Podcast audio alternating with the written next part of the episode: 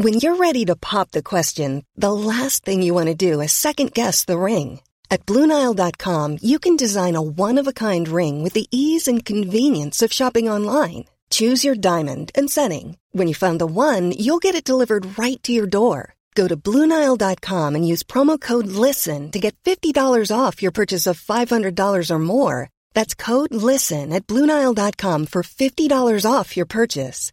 Bluenile.com code LISTEN. Planning for your next trip? Elevate your travel style with Quince. Quince has all the jet setting essentials you'll want for your next getaway, like European linen, premium luggage options, buttery soft Italian leather bags, and so much more. And is all priced at 50 to 80% less than similar brands. Plus, Quince only works with factories that use safe and ethical manufacturing practices.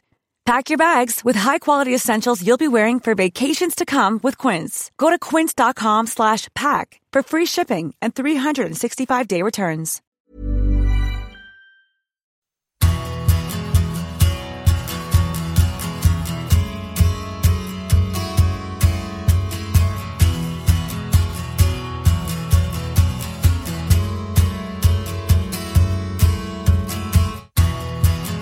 Gather around, pay attention. For a brand new big interview, two bits of news. First, we've been nominated in the Podcast of the Year category at the Football Supporters Federation Awards. Thank you. It's fantastic. If you'd like to vote for us, and listen, who doesn't appreciate appreciation, you can do that at fsf.org.uk forward slash awards fsf.org.uk forward slash awards. Thank you for your vote. Thanks for listening too. Secondly, I've spent the last few months updating Barca, the making of the greatest team in the world. That's for the first time since it was published in February 2012. This edition, lovingly dusted with a new Messi image on the front from Wembley in 2011, contains a substantial new epilogue, particularly well written, I might say, with a fresh inside perspective on the end of Guardiola's golden reign at the Camp Nou. The transition of Tito Vilanova from assistant to jefe, and the tragic death of this talented, fair, interesting, and much missed Catalan. There's also a new section on the brief but interesting reign of Tata Martino, how close he and his players came to trophies that season, and how clear he is on how badly wrong he went while in charge.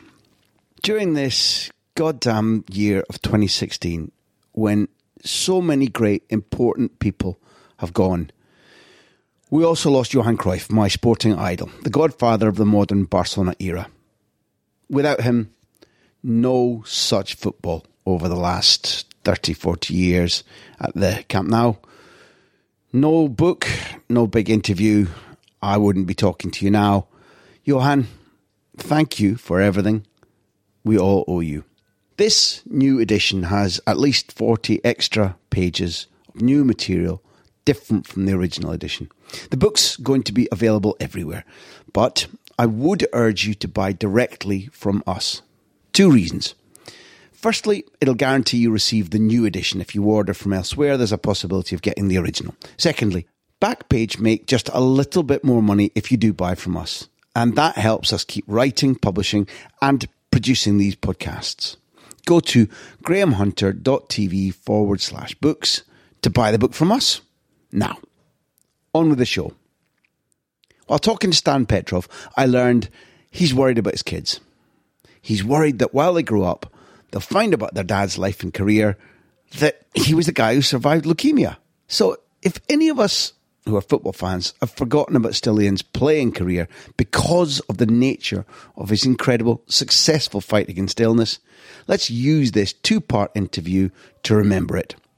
He was a midfielder who was a box to box machine at Celtic and a brilliant holding, organising footballer at Villa. Let's go back also to where it all began.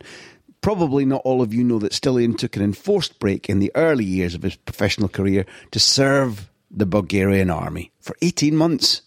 He tells it here, but also connects the lessons he learned in the army with the footballer and the man that he'd go on to become. At Celtic, he had to adapt to a new country and a completely new language. How he improved his English is a cracking story, matched by very few of the exceptional guests we've had on the Big Interview podcast.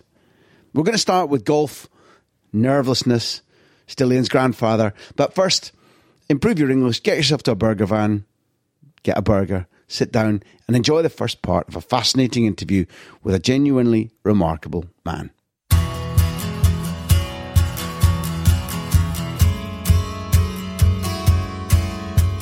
It's a proper honour and privilege to be with uh, Stiliyan Petrov in his golf house, as, as we call it, uh, the Belfry. Good morning. Good morning. Thank you. Welcome. The coffee's, the coffee's very good here, isn't it? It's beautiful. It's a, it's a, it's a great setup, and uh, have my golf days here. I play golf here. You know, I've just started playing golf about two years ago, but I'm I'm improving dramatically. Oh, Yes. This is a new line of inquiry. How, how's your swing? It, it is good. I uh, I won't lie. I have uh, a lot of lessons. Uh, I'd like to start playing better and better.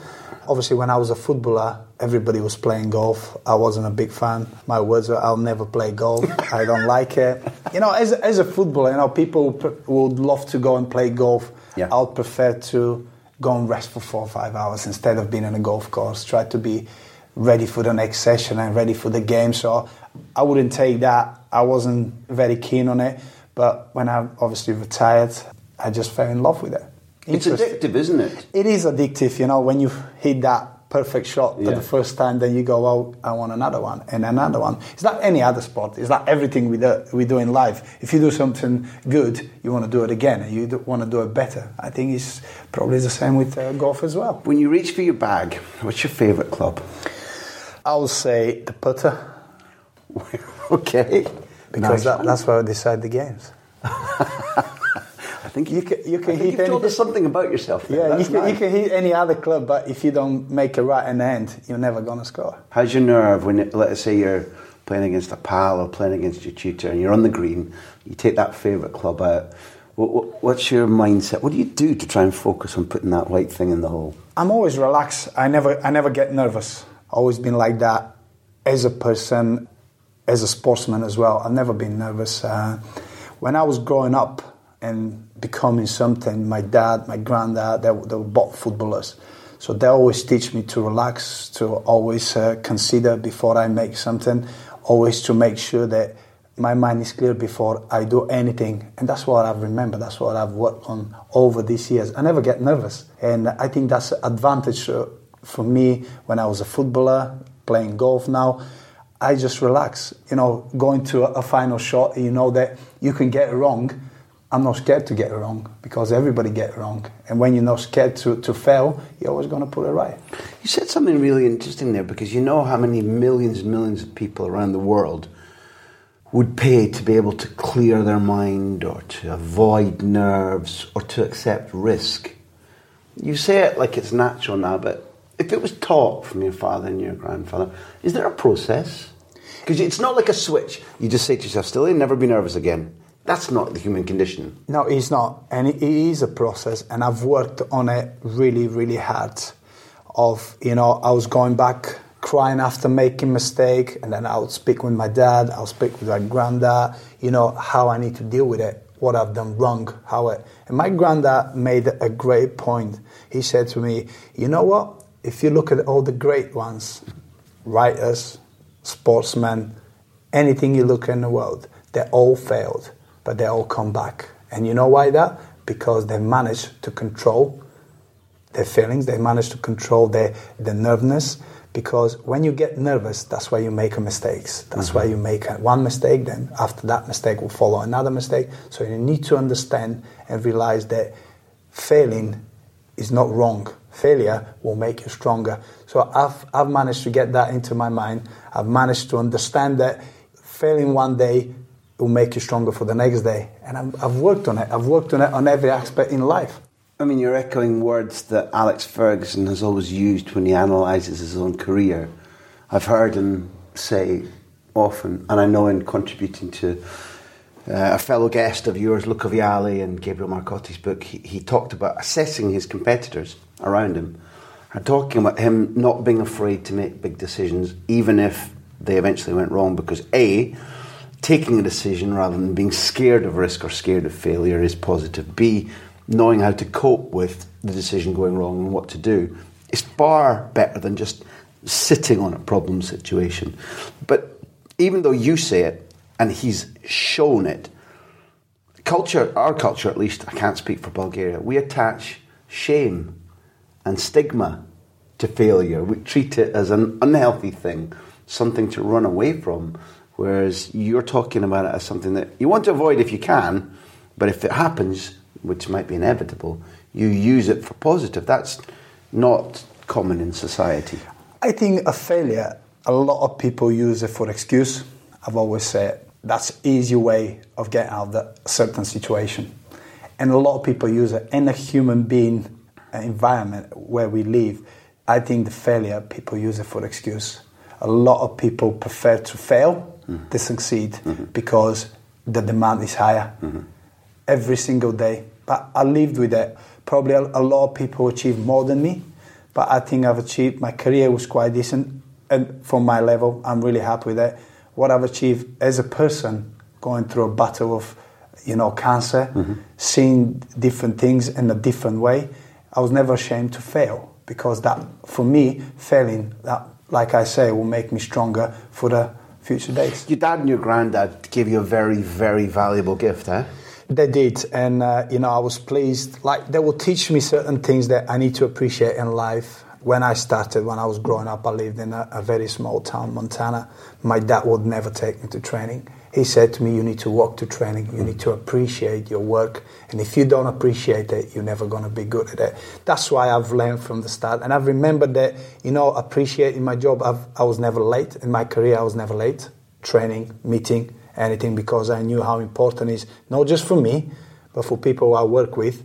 I always try to make sure I respect the opposition that I play against and my teammates, and I've always stick with that. And over my career, I managed to keep in touch still with 80% probably with the players I've played with. That's a position of great respect. It is, and I think, but you need to earn your respect. You earn uh, your respect in different ways in life, not just being a sportsman in life in general. Mm. And uh, I managed to do that. I'm really happy. But you need to work for that every single day. But because you had talent, which some of which you're born with, aside from what you worked to develop, aside from what you might owe to a coach who brought you on, you have innate sporting talent.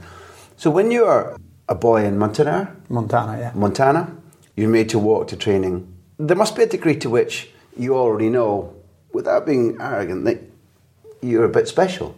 And as you succeed, you can feel a bit special. And often the temptation then is to know what the good things are to do, but because you're special, it doesn't matter if maybe I step out of line this one time or if I if I'm a little bit late. Talent is a really good excuse for ignoring rules. It is, but I'll, I'll stop you right there because I wasn't that talented.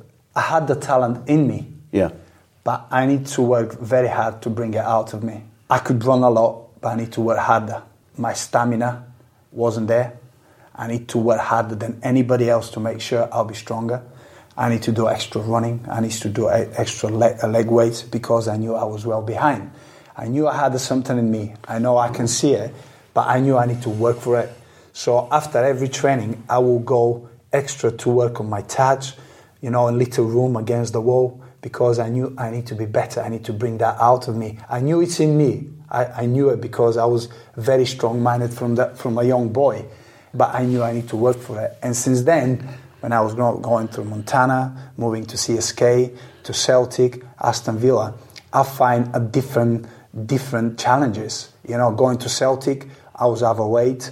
I need to sort my diet. I need to sort my aerobic capacity, you know, running. The stamina need to go even further up, higher. And I need to work on it. So I need to put a fitness coach on the side and I need to speak to him. And he worked with me for about two years. He's a personal fitness coach. He's, he's the fitness coach of the team. Ah, sorry. But when, when he works there, it's very difficult to really work specifically one guy. And for me, he need to work extra. I would come in the afternoons. I'll stay after training because he told me I'm way behind. And for me to make sure that I can play and I can be somebody, I need to do that and I need to work for it because people say talent. Yeah, we have talent, But you, you need to work to develop that talent even further. When you're working so hard, mentally and physically, let's say still in Bulgaria, why are you doing it? Personal ambition, to please your grandfather and your father, to earn lots of money? What, what's the drive? Being competitive. I'm a very competitive person. I would like to challenge against the best. I want to play against the best. I want to play against uh, with the best and against the best. And to do that, you need to be in a, in a level, in a way higher level that everybody think. Because when you play against, you've seen it, Bayern Munich, Barcelona, Real Madrid, Manchester City, Manchester United. You've got players there which you say they're talented mm-hmm. and they can do different things so easily than you. So for you to manage to match them and to give them a time that they'll, you know, next time when I play against you, they'll remember you, that they had a tough time at the first time and they need to be much better in the second time, you need to work hard. That was my drive and my thinking all the way when I was every single day. You know, it was very difficult because my wife used to say to me, why are you so competitive? Why are you going running again at night? Why everybody's coming back at one o'clock, you coming back at four o'clock? But I knew I needed to do it. I knew I needed to do it, and only way for me to do it is working harder and making sure that I develop and improve every single day. Not every year or again every single day. You've reminded me of Frank Lampard, who had a similar attitude about extra running, never mind the bad weather, doing more than everybody else. And look where it got him, look where it got you. It's an attitude that I admire.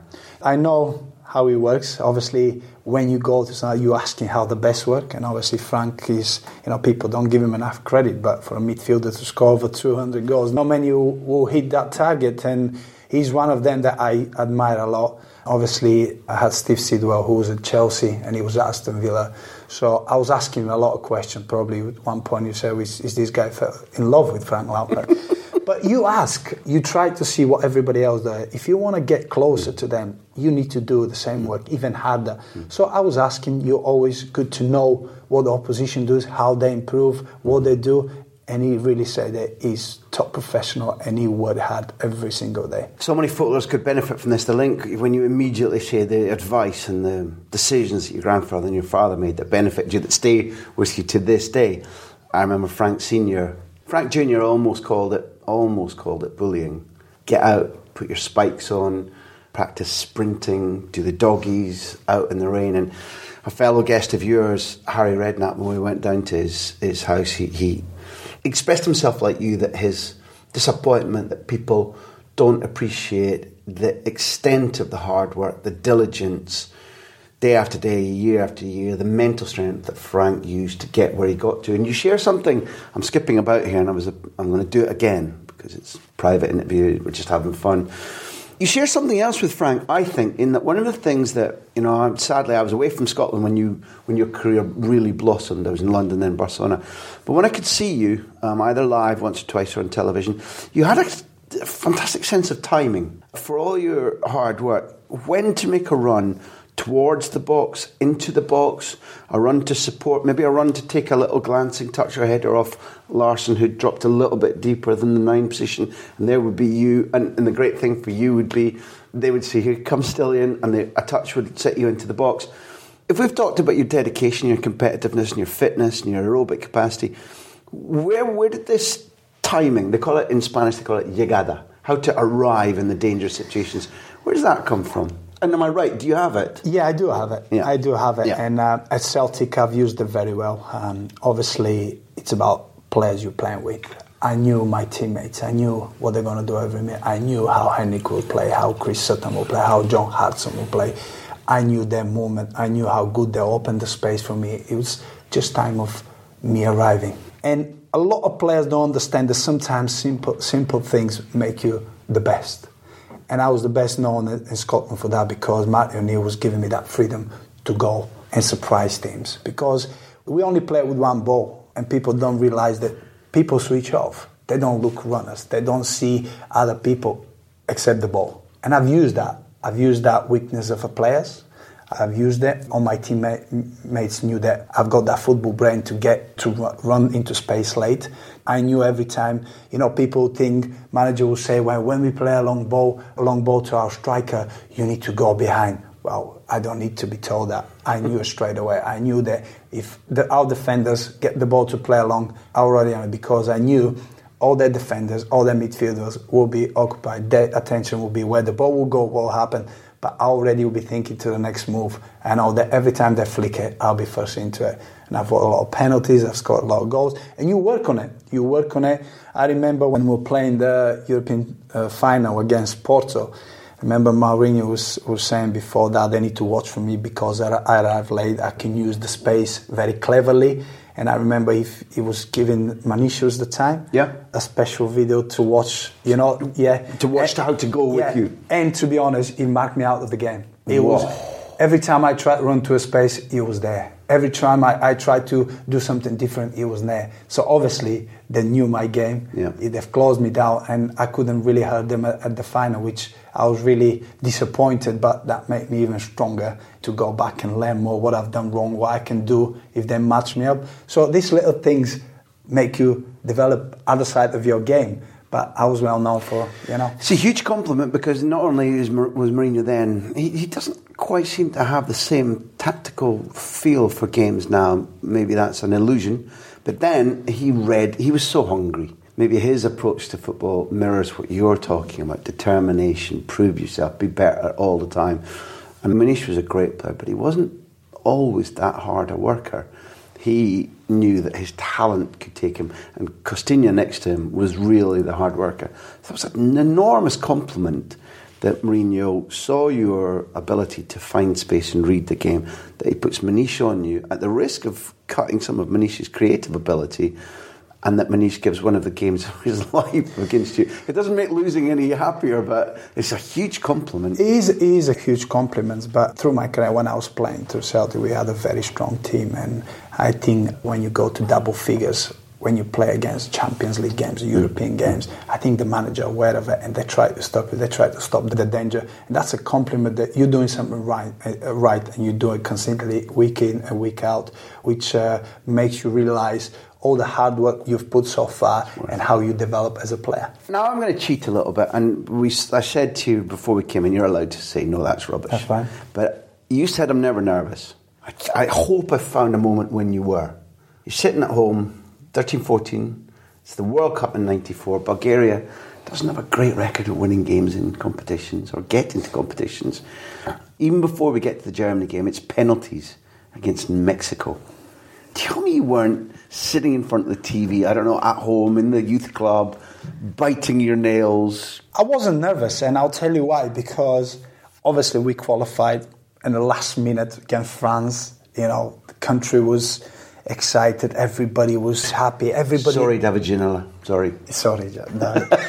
but you know, everybody was excited. Just Bulgaria qualifying for the World Cup on that manner. You know, last minute was exciting, and in France you know, in Paris, and everybody was satisfied just us being there. And I remember first game we lost 4 0 from Nigeria. Yeah. You know, but we didn't we didn't put our head down. We, we were happy because our idols are in the World Cup. You know, we, we loved watching them. You know, Stoichkov, Balakov, you know, Ivanov, uh, Lechkov. It was so many, so many strong characters that are idols. You know, we we loved watching them.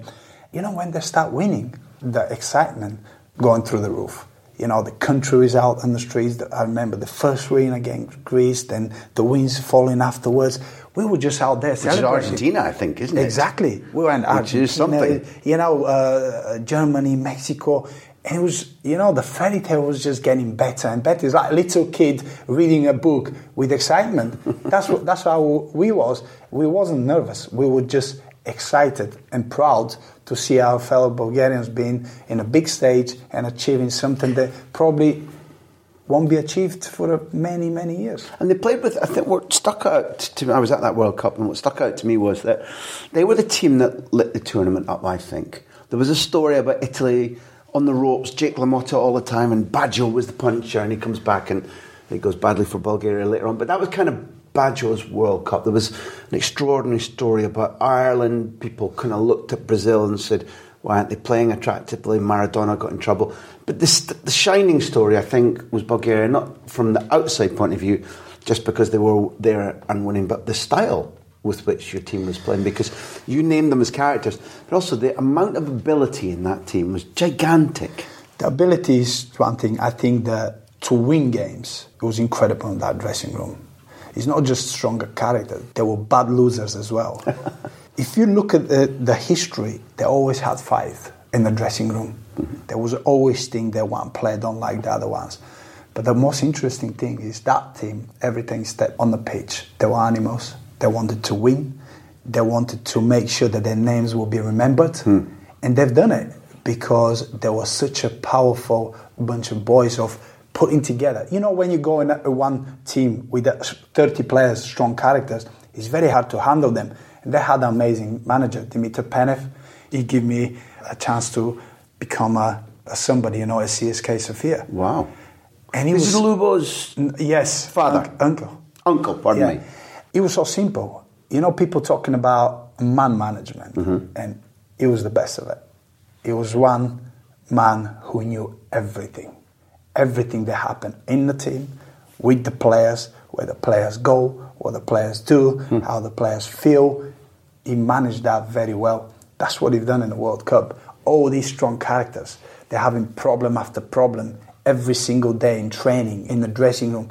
He managed to handle them and to put them together and to play together, which is very hard to do in these days. No, this, in, in, those days too, but it can't have been easy because. Um, well, will you be able to, to deal with Stoichkov? It's funny you've seen, you have you, his name. You've, you've, seen enough of him. I, I was going to share a couple of anecdotes. The first time I met him was in the build up to the 1998 um, World Cup and he was over some sort of ambassador. And I had gone out, I'd just gone out in Marseille, I think, tr- truthfully, possibly, either on my own or, or, with a guy you know very well, Mark Guidi. And we went to something that was called the Metal Box, and it was just a nightclub in Marseille. We went in, and there was sort of these um, electronic LED tickers all around the roof at the side, and it was saying um, whatever the French is, Feliz Cumple or whatever, and that's Spanish to Hristo Stoichkov. And there at the bar is Hristo Stoichkov having champagne and a couple of girls there. And I went up to him and I went, I said, listen, I've never met you before. Happy birthday. He said, it's not my birthday, it's just great fun. he's, he's amazing. And the second story is a couple of years ago when Barcelona qualified for the Champions League final, I'm asked to get an interview from him about where it all began 92, Wembley, etc. I said, listen, you know, they, the, build up the game and we have a nice football chat. Then I said, listen, um, you know, it must have been quite a nervous time for you because you're with Barcelona, Champions League final, 1992 Wembley European Cup. They've never won it before. There's all this tension from the cap. Nervous, he said. As if I'd accused him from being a, a Martian or something like that. He said, um, morning of the game, we went out and had a round of golf. Manager didn't know, but I enjoyed it. Then we went out and won the European Cup final. So I said to him a couple of months later when I bumped him, that's a great story you gave me. He said, yeah, I didn't tell you everything because when he came back from the golf, and then he said something that I can't repeat on, uh, but he met some of the staff in the yeah. hotel, met in inverted commas, and went out and won the European Cup. So if he was, if, if, if Penev was able to know everything he was doing and controlling, then he was one hell of a man. He was, he was, but he knew that players that he had, they, they loved the big stage they love to perform in the big games. They love to be seen from the world because of the, the talent they had. And they wanted to show it. And he let them express themselves. He let them do it on their own way. Mm. And he managed to su- succeed. If you're looking for plump lips that last, you need to know about Juvederm lip fillers. With Juvederm Volbella XC and Juvederm Ultra XC, your lip look, whether it's subtle or bold, can last up to one full year with optimal treatment and no additional maintenance. Find a licensed specialist and see if it's right for you at Juvederm.com today. That's J U V E D E R M.com. Add fullness to lips in adults over 21 with Juvederm Volbella XC or Juvederm Ultra XC. Do not use if you have severe allergies or a history of severe allergic reactions, or if you're allergic to lidocaine or the proteins used in Juvederm. Tell your doctor if you have a history of scarring or taking medicines that decrease the body's immune response or that can prolong bleeding. Common side effects include injection site redness, swelling, pain, tenderness, firmness, lumps, bumps, bruising, discoloration, or itching. As with all fillers, there's a rare risk of unintentional injection into a blood vessel, which can cause vision abnormalities, blindness, stroke, temporary scabs, or scarring. For full important safety information, visit juvederm.com. Ready to pop the question? The jewelers at BlueNile.com have got sparkle down to a science with beautiful lab grown diamonds worthy of your most brilliant moments. Their lab grown diamonds are independently graded and guaranteed identical to natural diamonds, and they're ready to ship to your door. Go to BlueNile.com and use promo code LISTEN to get $50 off your purchase of $500 or more. That's code LISTEN at BlueNile.com for $50 off. BlueNile.com code LISTEN. Hey, it's Paige DeSorbo from Giggly Squad. High quality fashion without the price tag? Say hello to Quince. I'm snagging high end essentials like cozy cashmere sweaters, sleek leather jackets, fine jewelry, and so much more. With Quince being 50 to 80% less than similar brands. And they partner with factories that prioritize safe, ethical, and responsible manufacturing. I love that. Luxury quality within reach. Go to quince.com slash style to get free shipping and 365 day returns on your next order. Quince.com slash style. That's brilliant man management. Before we leave the World Cup, I want to pick the moment when Hristo himself is standing over the ball. It's a free kick. It's against Germany. I'm just interested, having listened to the Dutch talking about 1988, the semi final against Germany when they win. What would Bulgarians and Bulgaria as a country think about Germany? Was was it just a game that was just against another big nation? Or when you're standing there and Mr. Stoichkov's about to bend the ball with his left foot into the goal, into the right hand of the goal and whatever, was it a grudge match? Was it a special match? Is there any. Well, obviously, when Bulgaria is a small country, you always appreciate the, the big games, and Germany is one of the big teams, you know, with everything they achieve. So we treat as one probably the biggest game in in in Bulgarian national team when they play Germany, France, Spain. So you prepare differently that way. You get the build up, everything is different. But when Stoichkov get that free kick, we were confident. Why? Because he was very well known of his free kicks. And I remember, you know, as a young boy, when they trained the national team, we'll go and watch him, and he'll, he'll be staying, he'll be staying behind after training, and you'll be practicing for 40 minutes, 50 minutes, you'll be practicing. It's funny that you, you always put the ball in the free kick in a little cone, and people would, would say, why, why is that? So the ball will be lifted off the ground, and you'll be taking the free kicks off the cone, which was very interesting. Wow. As a, but I've still never seen that. Yeah, but you've seen how people practice it, but you always put in a little cone, and you would just say, why is that? So he can get his technique right, how to bend it up and down. That's what that's what he's done. Sensational. But you see it because he practice it. Yeah. And I remember when he when he became the manager of the national team. You Mm-hmm. know, if every time we uh, you you come and show us, you know, he'll be with his you know tracksuit and be the training will be gone. And after that, okay, let's have a few free kicks, and you know we'll be lining up there. and Nobody will hit the tire, and he'll just you know he'll just take his hands out the pocket, put that little con, put the ball, and just put in, and we're like sitting as that. This is this is incredible. But you know when you practice something so much, you just can't forget it. It's always going to be you. I've believed if practiced a million times over his career. Lechkov's goal would be in my top five World Cup goals ever. Not just for the win, but for the, the beautiful cross. The, the dive, it's like not a diving header in desperation. It's, it's like he knows he's going to connect and where it's going to go. It's elegant. It's like a dolphin rising. I, I don't think he, he knew that. He probably that's his only goal with a header. but you know, it was on the right time. He was saving it up. Yes, but he was exceptional midfielder. He was somebody who could play with the flair. Him and Balakov together, they accommodated very well each other. Two attacking uh, midfielders, but they also worked hard. But the, their technical ability, it was incredible. You like to be on the ball, Lechkov? He likes to be in the ball. He likes to play. He likes, he likes to lead. He, he, he likes to be the leading. He wants to create. He wants to be around everything. He wants the ball to be played to him all the time. He wants every time the defender get the ball, it's me. If if somebody white player get the ball, it's me, and he will demand the ball. He won't hide. You know, sometimes you see players under pressure. He won't hide. That's a great he, phrase, yeah. He will. He will go. He will demand the ball, and you show that you know I'm your leading player. You every time you you're in trouble, you play me. I'll play, and I'll make sure that the ball will be looked after. So that's that kind of players we had at the time, and he was one of them. He reminds me a little bit of uh, Valeron, Valeron. Who you play against.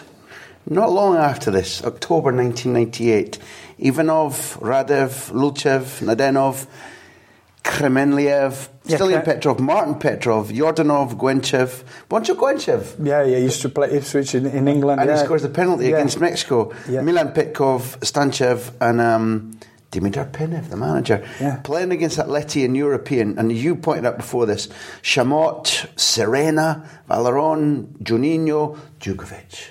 Yes. Vladimir Jugovic. What a player, man. Jordi Lardin, a friend of mine, and Kiko, Tony Munoz, who went on to be a sporting director, managed by Arrigo Sacchi. Yeah, they had incredible team. You know, at the time we were doing very well. We were in Europe. Um, I think we picked Servet Molde from Norway, so um, we, we got Atletico Madrid, and I remember the stadium was it was incredible. As a young boy, you live and breathe to play in front of you know forty thousand people. You know, the stadium was. I remember it was raining, it was slippery, but when they came, we never played against opposition like that. You know, playing in Bulgaria with young boys, you know, first time we play Atletico Madrid, Juninho, Kiko, like all the names you mentioned, the power, the speed. That hmm. was the first time that we, we actually learned about the world football because they came and they, they won 4-2 and we managed to get back in the game and it was close game and after that they just raised the level again and they just scored another goal and you're thinking, wow, this is completely different. And as a young player, you want to come closer to that. Then we went, you know, uh, in Spain, and then what we saw there. As a young boy, first time going out there and, you know, playing in the stadiums like that, you just dream to be part of it. That's what would give you the excitement to become a footballer.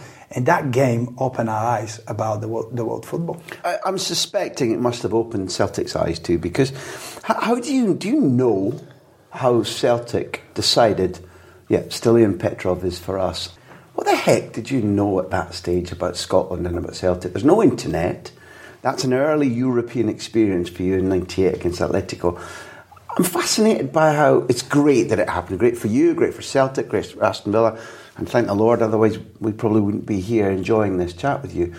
Do you know how it happened? I think it was um, through Jozef Venglos. I think he was um, scouting for Celtic around, you know, the Balkans, Serbia, Bulgaria, that area. And I remember we played England. Played at England. That was the last game of the season, what last qual- qualifier.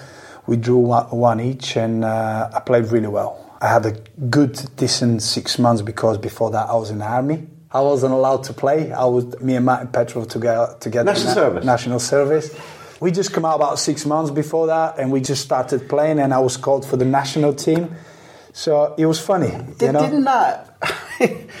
okay, look, I respect it because you're serving your country. I suppose one is, is that a little bit frightening? Looking back, is that a little bit strange? Three, he's got lots of questions here.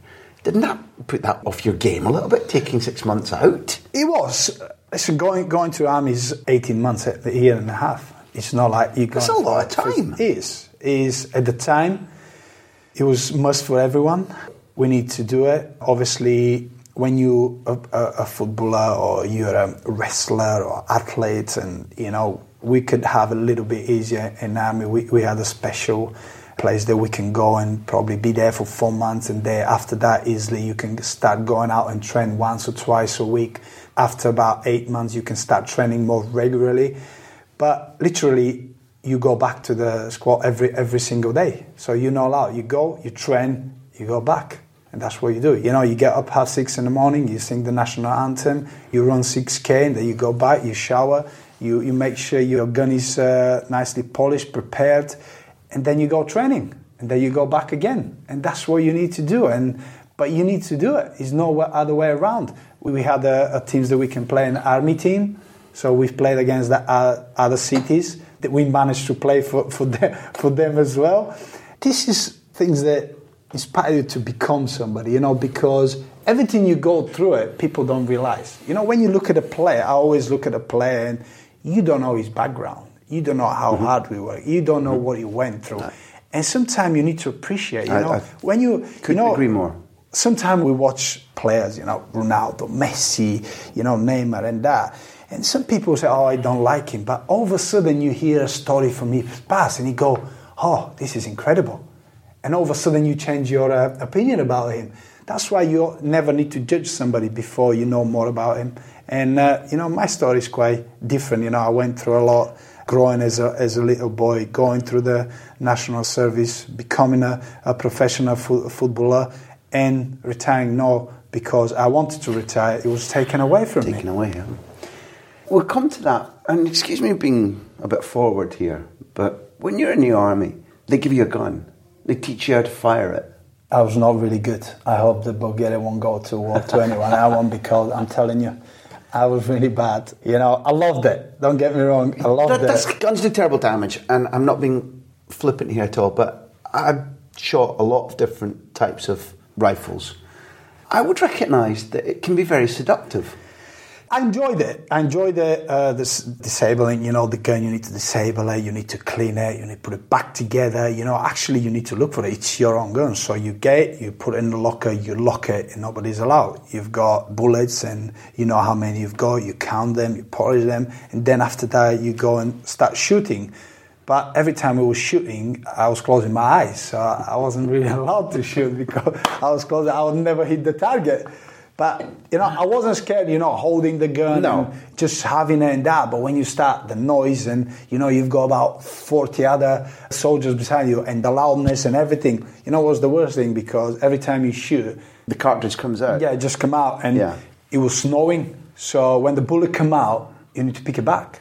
But it's So hot. every, everybody had 20 no Yeah. and the snow is probably about to your knee. So you know when you keep firing and after they say you need to pick up you can hardly find them in the snow.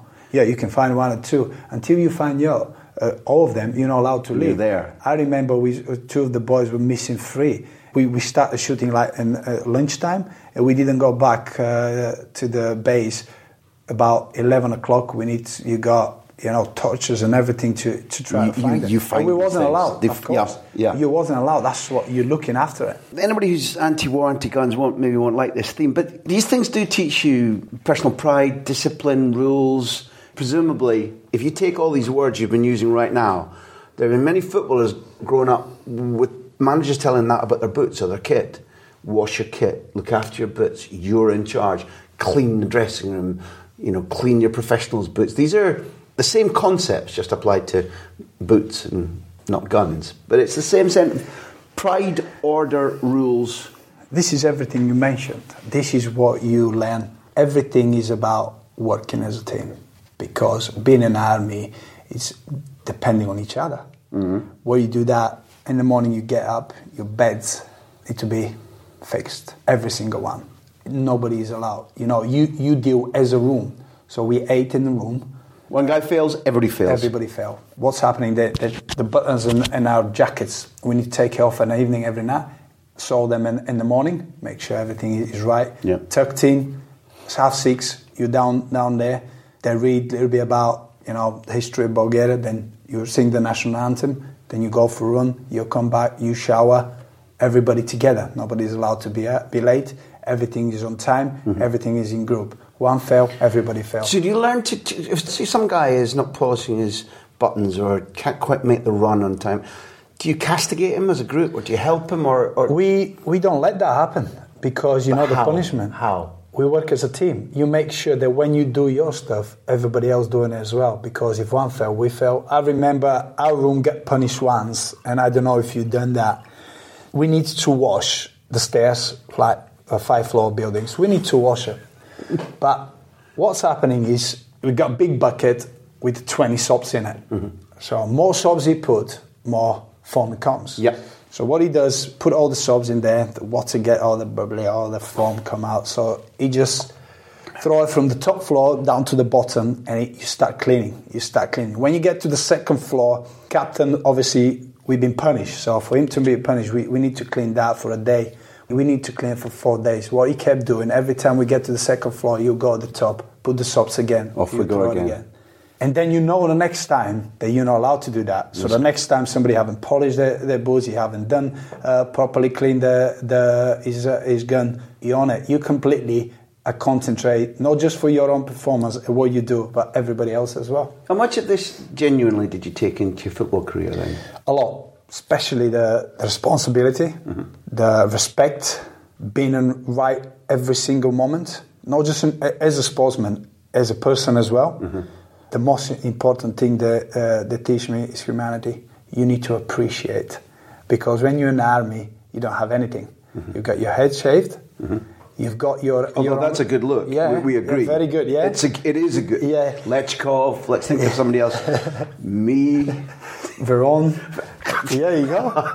the daddy of them all. Yeah. So you know what you've been through. You know what you're missing. You know, you know what you're missing being Yeah. out there every day. Yeah. Uh, and normal things as a person because you're in the army, you're not allowed to get out. But you didn't feel quite dehumanized. I don't no, think. not at all. Not at all. We knew we need to do it. I've always thought that everything happened for a reason.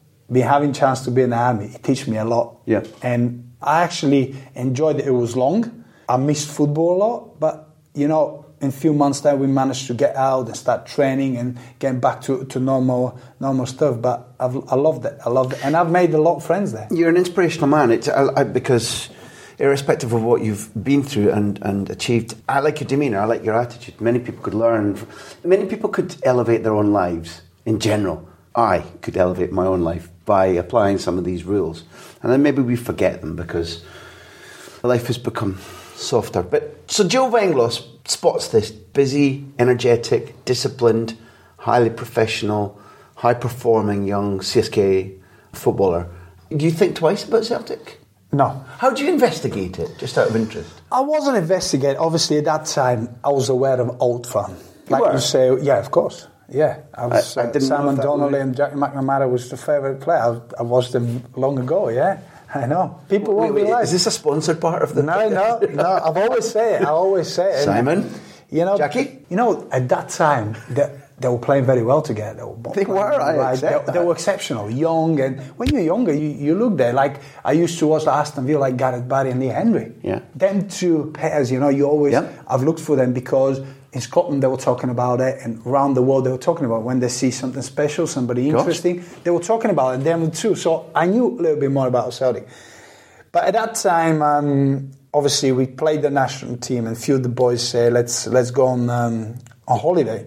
Like go on a holiday. We had a friend who had a flat that we went there, and I remember that uh, my phone was cut off because I didn't have money to pay my bill. I was already in the sea, in the seaside, didn't have money. Uh, obviously, we were out the night before. CSK had the offer from Celtic, not just to see me. They've actually put official offer for me and another player, Milan Petkov. He was in the national team together. We were playing CSK together. So obviously they found uh, Milan, but they couldn't find me. They were trying to find who I, I was in the, on the seaside. They tried to see if they can get me out. I didn't have a car at the time. I couldn't drive. So obviously they found me. Uh, they've told me that I need to go uh, go back to Sofia. I need to fly to, to Glasgow. Well, I fancy that. At that time, you know, I was on the seaside. I want to play football. I said, yeah, of course, I went. So I remember going back to Sofia. We sat um, in one of the hotels with the current owner at that time, with the technical director. They just said to me, simple thing, would you like to go and play for Celtic uh, Glasgow? And I said, yeah, I'm happy with that, but what we need to do? He said, well, we're flying tomorrow morning at 7 o'clock. So I remember having a pair of trainers, pair of trousers, one shirt, and a jacket. that was my luggage for, to go because they told me, you go in there, do the medical, go back on the next day. I said, okay. I need to stay there for eight, eight days. So what I need to do every day, wash my pants, wash my shirt, and make sure I have got. God bless the Bulgarian army Yeah. who, t- who taught you how to survive. At that, at that, at that time, I remember was can't remember his name, but was an agent for agent was involved. That's when just agent just become to introduce. You need to have an agent to do to, to have a deal, and I wasn't familiar with that. Obviously, the club sorted that for me, and I think the agent felt so sorry for me on the way back from there. He said to me, "Oh, we've done the deal. With I'd love to buy you boots," and I felt embarrassed about it because I know where he's coming from. I said no, but you know, he probably spotted me. We'd been with the same trousers and same shirt for about eight days, but you know that that, that was the way it is, and that's how my journey started. It's still how I dress. Still, it's still how I dress. So, look from the army, from the discipline, from the self-discipline, from the booming football career, to something I didn't know about until yesterday: the burger van. It appears that people know about this. With all friendship and respect, what the hell? I'll tell you what it is. I had a friend, obviously, I've made a friend. He was called Brian Wilson. He was a security at Celtic Park. I'll tell you how everything started. Obviously, at the start, I, wasn't, I didn't speak any I was struggling a lot. And um, one day I got hurt on the pitch. And um, obviously, you work there, there was the game, you know, they, they see things. What that man saw that I couldn't explain what's wrong with me. He saw me struggling. So when I left, I always they always ordered me a taxi, and that. so when I was got changed after the game, he stopped me and he said, "I'll take you." So he told one of the club secretary, "I'll take Stilling home," and that's how our friendship started.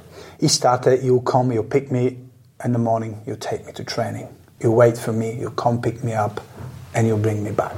You know, we start the simple things. You know, you sit with me and you go, you touch me and you go elbow, you touch me, you go shoulder, knee, thigh, hamstring, and I'll write it. I'll remember it. Every day we will have a little conversation. You know, I'll watch a lot of movies and I'll, I'll see phrases. You know, how are you? And I'll see the response. So I'll go on the next day. You know, when he goes to the to the car, I'll say, "How are you?" You say, "I'm fine." How are you? I said, "I'm fine, thank you." So that's how everything. It's one step forward. One step forward.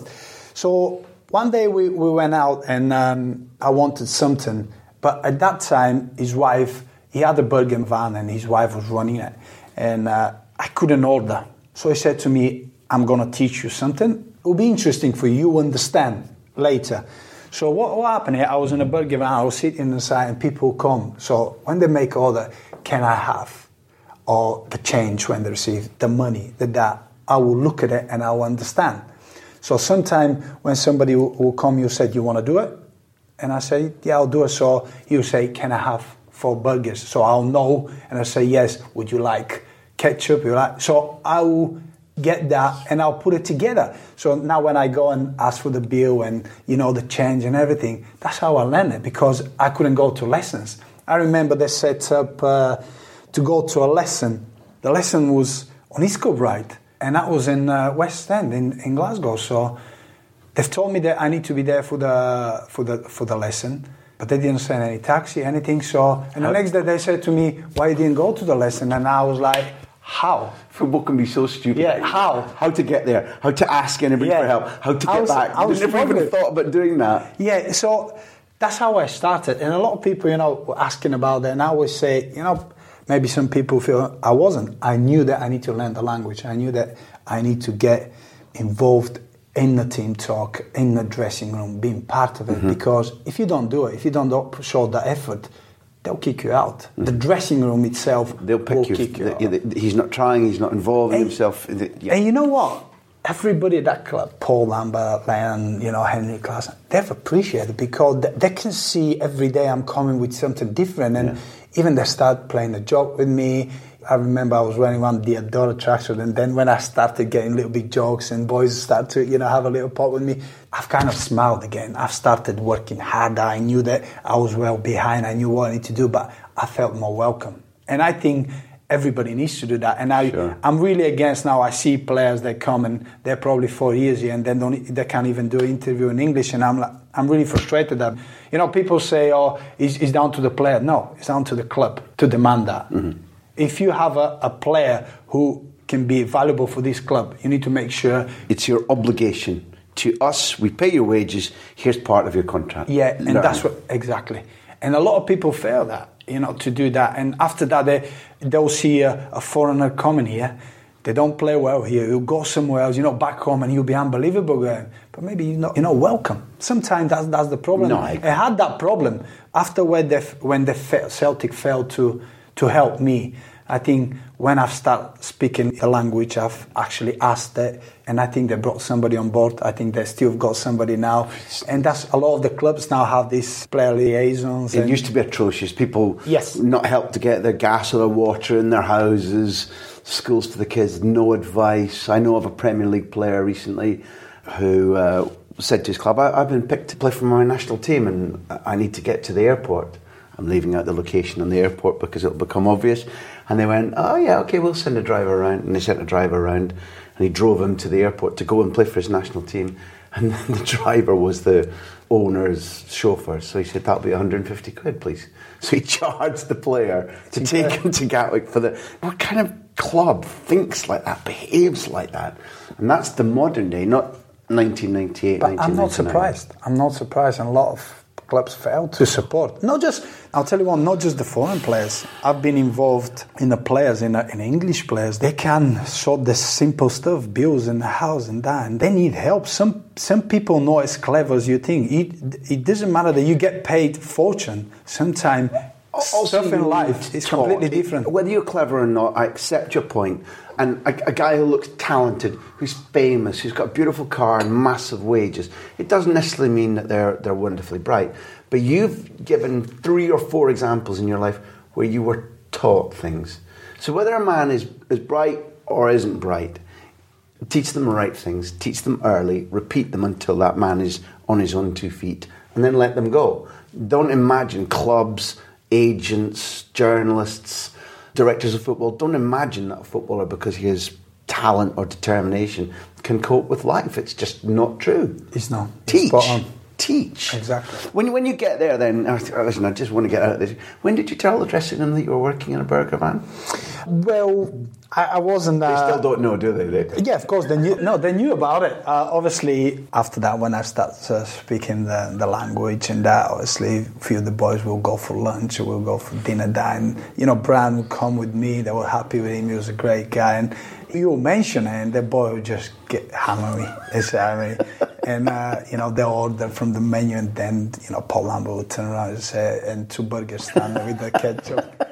he's, he's got stuff like that, and they knew about it. But you know what? They weren't laughing about it. I know we will have a banter you, about you it. You knew it was yeah. that. They yeah. knew that I'm improving. They yeah. knew that I've done it because I want to be close with them. I want to speak with them. I want to be part of that team, and they appreciate it. Let's say thank you, Brian. Thank you, Brian. For me, thank you, uh, Brian. because for me, I'm proud of like the Scottish character should do that. They should think, they should see, they should help, they should reach out. I'd like to think that's part of our national character. Yes. It, it isn't always, but he was one, and you know. me and my wife, we, we loved that time in Scotland. We still go back. Uh, we still have a lot of friends there. It's it's a place that it's it's in my heart, and I'll never forget. You know, I've I had seven unforgettable uh, years. You know, something that you cherish for all your life, and you know, it's a special place, and it always will be a special place.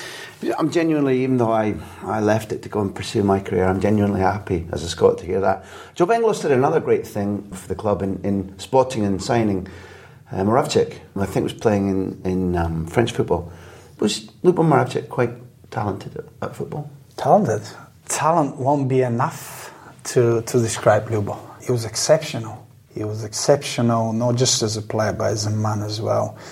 You know, sometimes we, we're talking about Chelsea, you know, football and that.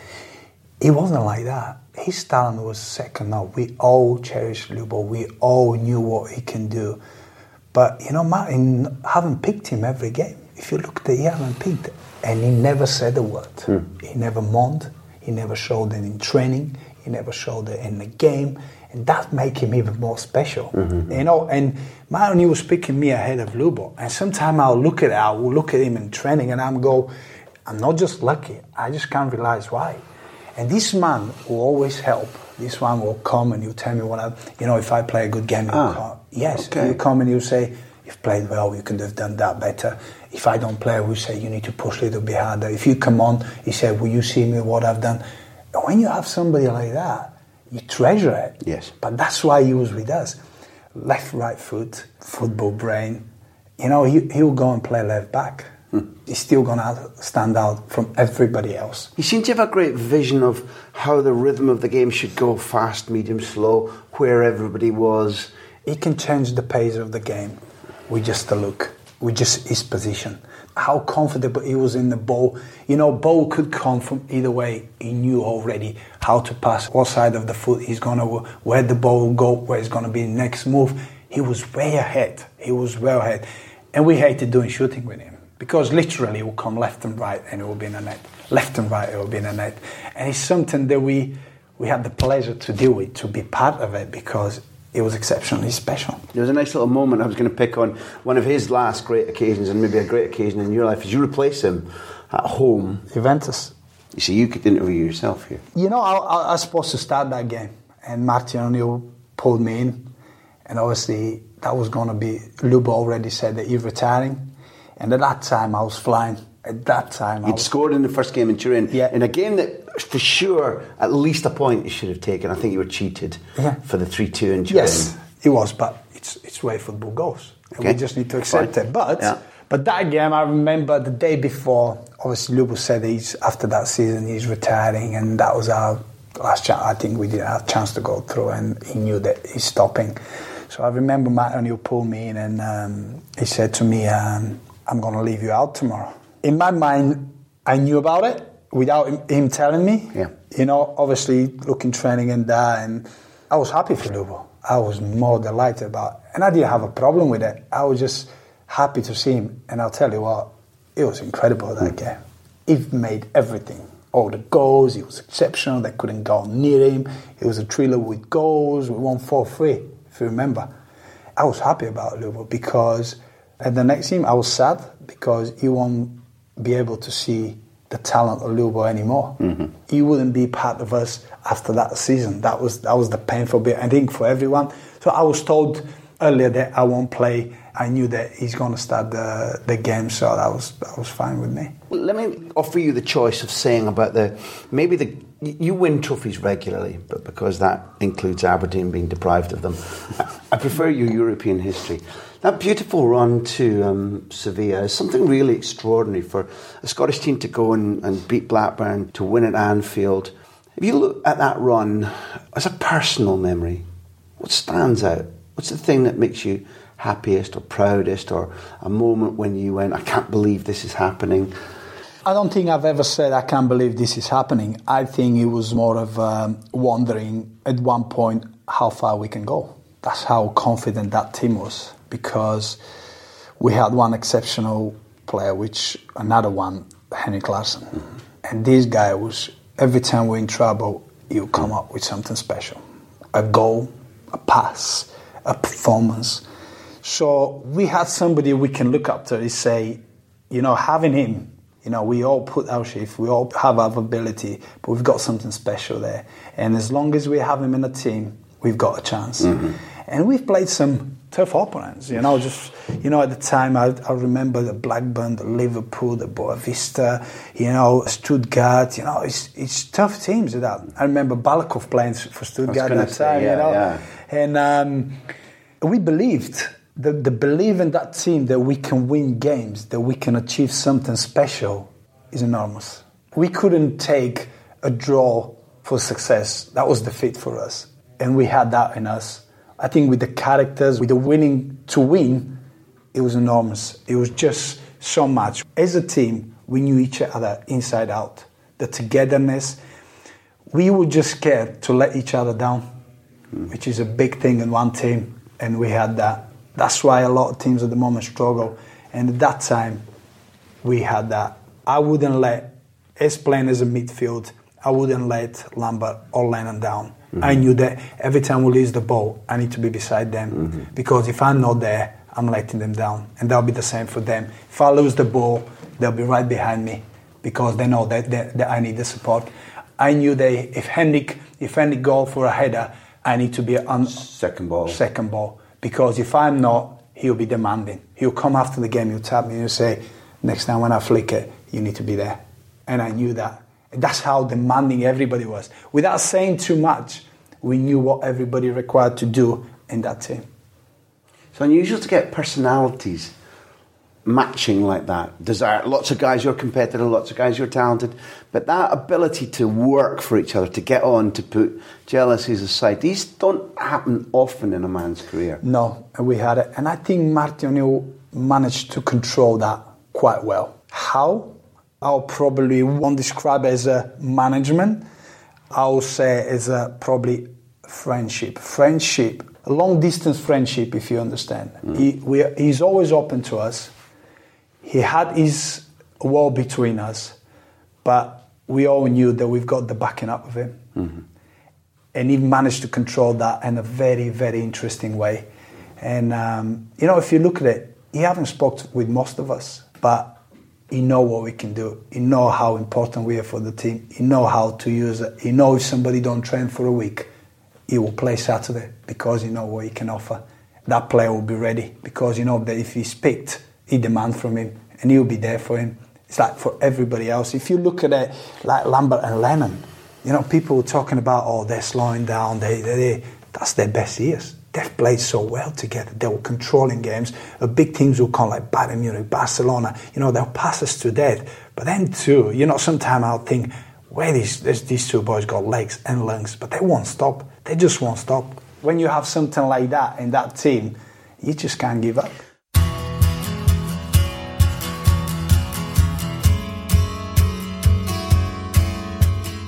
The Big Interview is produced by Backpage and me, Graham Hunter.